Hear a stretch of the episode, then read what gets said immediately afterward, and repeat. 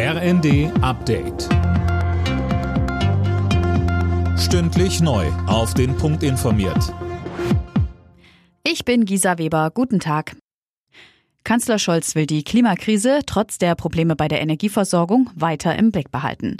Ziel ist, dass Deutschland eines der ersten CO2-neutralen Länder wird und gleichzeitig aber auch erfolgreiche Wirtschaftsnation ist. Das sagte Scholz in einer Videobotschaft. Und weiter? Dass wir jetzt vorübergehend wegen des brutalen Angriffs Russlands auf die Ukraine manche Kraftwerke nutzen müssen, die wir schon außer Betrieb genommen haben. Das ist bitter. Aber es ist nur für sehr kurze Zeit, denn wir legen jetzt erst recht los und wollen jetzt erst recht alles tun, um die Klimakrise zu bekämpfen. Bundeswirtschaftsminister Habeck hat die Unternehmen in Deutschland aufgefordert, in den Büros Energie zu sparen. Habeck sagte dem RD, man wird es sich nicht mehr leisten können, Büros bis 23 Uhr zu beheizen, obwohl kaum mehr Menschen da sind. Das 9-Euro-Ticket macht krank. Das meint der Vizechef der Eisenbahngewerkschaft Burkhardt. In der Welt am Sonntag sagte er, die Kollegen sind durch den Ansturm an der Belastungsgrenze. Die Krankenstände sind hoch und steigen weiter.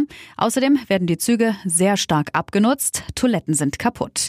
Und auch der Chef der Gewerkschaft der Lokführer Weselski sagt, durch jahrelanges Kaputtsparen ist der Zustand der Bahn katastrophal.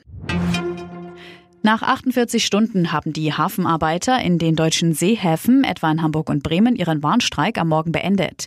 Die Gewerkschaft Verdi hatte zu dem Streik aufgerufen, nachdem die siebte Verhandlungsrunde um mehr Geld mit der Arbeitgeberseite ins Leere gelaufen war. Und am letzten Gruppenspieltag der Frauen-EM trifft die deutsche Nationalelf auf Finnland. Für die Spielerinnen lediglich ein Pflichttermin. Sie haben bereits den Gruppensieg in der Tasche und stehen im Viertelfinale. Los geht es 21 Uhr. Alle Nachrichten auf rnd.de